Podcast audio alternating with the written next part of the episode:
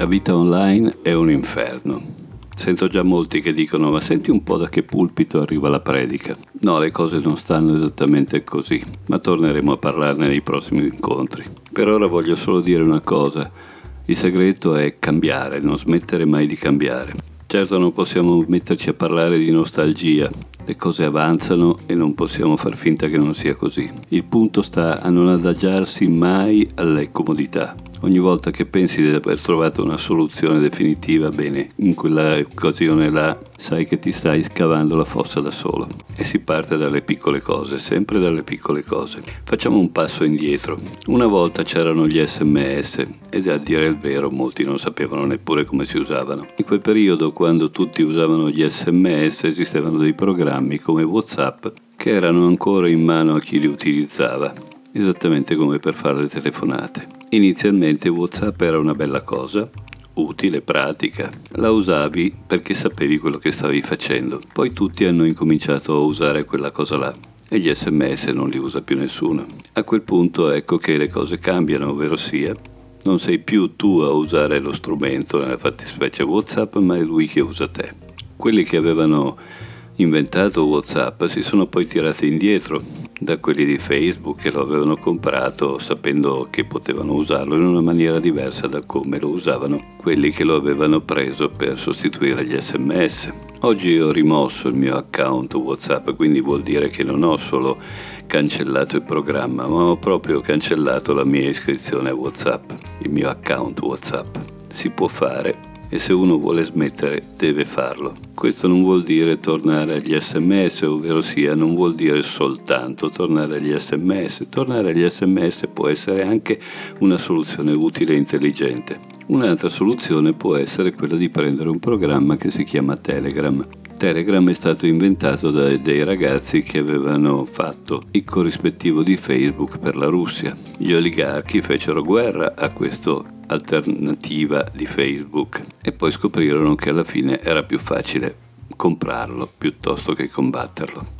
Con i soldi ricevuti e con altre iniziative simili, loro hanno inventato una, un programma che poteva essere inteso a tutta prima come un messenger alternativo, ma che poco alla volta è diventato un internet nell'internet.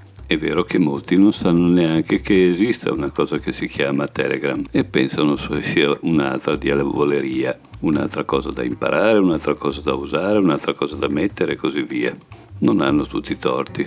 Altri pensano che invece Telegram sia la soluzione definitiva, ma presto bisognerà cambiare. Nel frattempo la cosa migliore è usarlo per quello che ci serve. Oggi noi abbiamo tanti programmi che fanno cloud, che servono per tenerci gli appuntamenti e così via. Persino la posta noi possiamo sostituirla con Telegram, ma con l'ultima versione di questo programma i nostri hanno introdotto delle cose estremamente utili, perfino banali come ad esempio l'utilizzo di cartelle. Con le cartelle noi possiamo incominciare a suddividere quello che Telegram ci offre, vale a dire che ad esempio possiamo distinguere quello che ci arriva dai canali come le informazioni o altre cosette mettendole tutte dentro una cartella dedicata a queste cose. Lasciare che i contatti che ci interessano di meno stiano nel mucchio e creare una cartella per i nostri amici e i contatti che ci interessano di più. Cosa succede se tu mandi a te stesso delle cose usando Telegram? Accade che finiscono in una chat che si chiama messaggi salvati. Questa cartella può funzionare come un piccolo cloud dove noi trasferiamo le cose da un computer all'altro e addirittura le conserviamo. Se abbiamo più di un account, cosa che si può fare, e si può fare abbastanza facilmente, a quel punto possiamo creare delle altre chat che in realtà è come se fossero altrettante cartelle, ognuna di esse per delle funzioni particolari. Ad esempio possiamo conservare le scansioni degli esami clinici che andiamo a fare e qualcuno si domanda ma la privacy dove la mettiamo?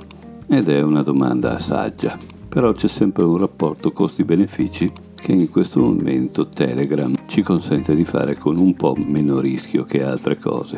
E se noi creiamo una cartella destinata a conservare tutto questo tipo di chat, questo tipo di spazi, scopriremo che un pezzo alla volta noi potremmo utilizzare Telegram per sostituire tantissime applicazioni destinate proprio a degli scopi specifici. Ad esempio io uso Telegram per tenere una specie di agenda per quello che andrò a scrivere o andrò a recitare in questi podcast, un'altra per tenere le idee, un'altra per conservare i link, i link dei siti ad esempio, oppure quelli che vengono condivisi dagli amici che possono essere utili in un secondo tempo.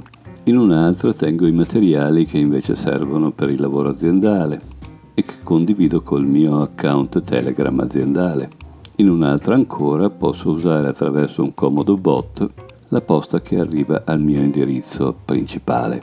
Insomma, poco alla volta posso mm, evitare di domandarmi sempre ma dove l'ho ficcato, pensando che sia su qualche cloud su qualche altro programmino come Pocket, come Evernote ad esempio, ce ne sono migliaia e alla fine noi non sappiamo esattamente dove abbiamo messo le nostre cose perché ne abbiamo troppi. Insomma, Telegram è una specie di computer nel computer, una specie di internet nell'internet, o perlomeno possiamo farlo diventare così. Il segreto sta in quello che dicevo prima, non fermarsi mai, non adagiarsi mai a una scelta di comodo, ma essere pronti a cambiare in ogni momento, scegliendo che cosa, non quello che la tecnologia ci offre come l'ultima trovata del caso, ma un modo per non essere mai nello stesso posto, per ridurre lo spazio di manovrabilità della nostra persona e oltre a questo anche ridurre l'entropia, ovvero sia la dispersione di tutte le cose che facciamo con il computer o in rete. So che molti dicono ma che cosa ci stai proponendo di usare un'altra cosa, ma io sto uscendo pazzo. E il mondo di oggi, mio caro, è questo. Molti non sanno che esista neppure questa cosa che si chiama Telegram, mentre altri diranno hai scoperto l'acqua calda. Il fatto è che in questi giorni stiamo scoprendo, beati noi, che nonostante tanti abbiano l'iPhone piuttosto che lo smartphone di ultimo grido, il Samsung o un'altra cosa del genere, poi di fatto non hanno un computer e non saprebbero neanche come usarlo.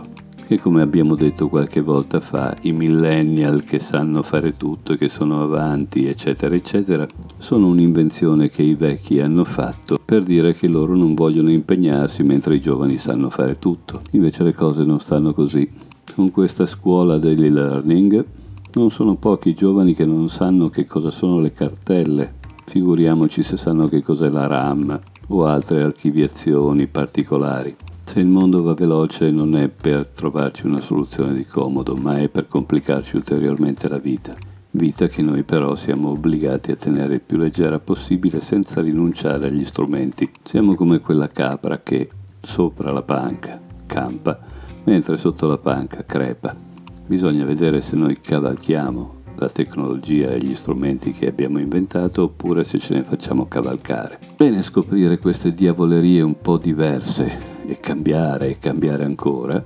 Usare Telegram ad esempio invece non solo di Whatsapp, ma capire come strumenti di questo tipo possono sostituirne tanti altri è un modo per rimanere svegli almeno finché ce la facciamo lasciare da parte quel eh, strumento che si chiama smartphone, utilizzarlo solo quello che serve, evitando di averlo in mano in continuazione, e riprendere in mano il computer, ma questo vuol dire tornare anche ad utilizzare i servizi dietro i quali ci sono persone che ci aiutano a utilizzarli, anche se spesso molte di queste sono esse stesse schiave della procedura. Infatti dietro gli strumenti c'è qualche cosa, qualche cosa che dove si annida il vero pericolo. Il vero pericolo non si chiama pezzo di ferro, tecnologia, app o altro, ma si chiama mente procedurale, la nostra mentalità che sta sempre di più volgendoci in dei pezzi di una procedura di automazione.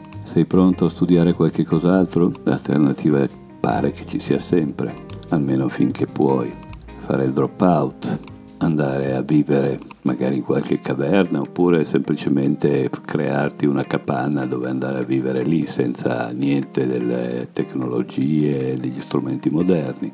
Però questo, diciamocelo, è decisamente più difficile e molto improbabile. Questi cambiamenti ci impongono di recuperare la nostra creatività e renderci conto che per molti versi molte delle nostre vite, molte delle vite dei nostri simili, dei nostri concittadini, sono ormai diventate forme di schiavitù.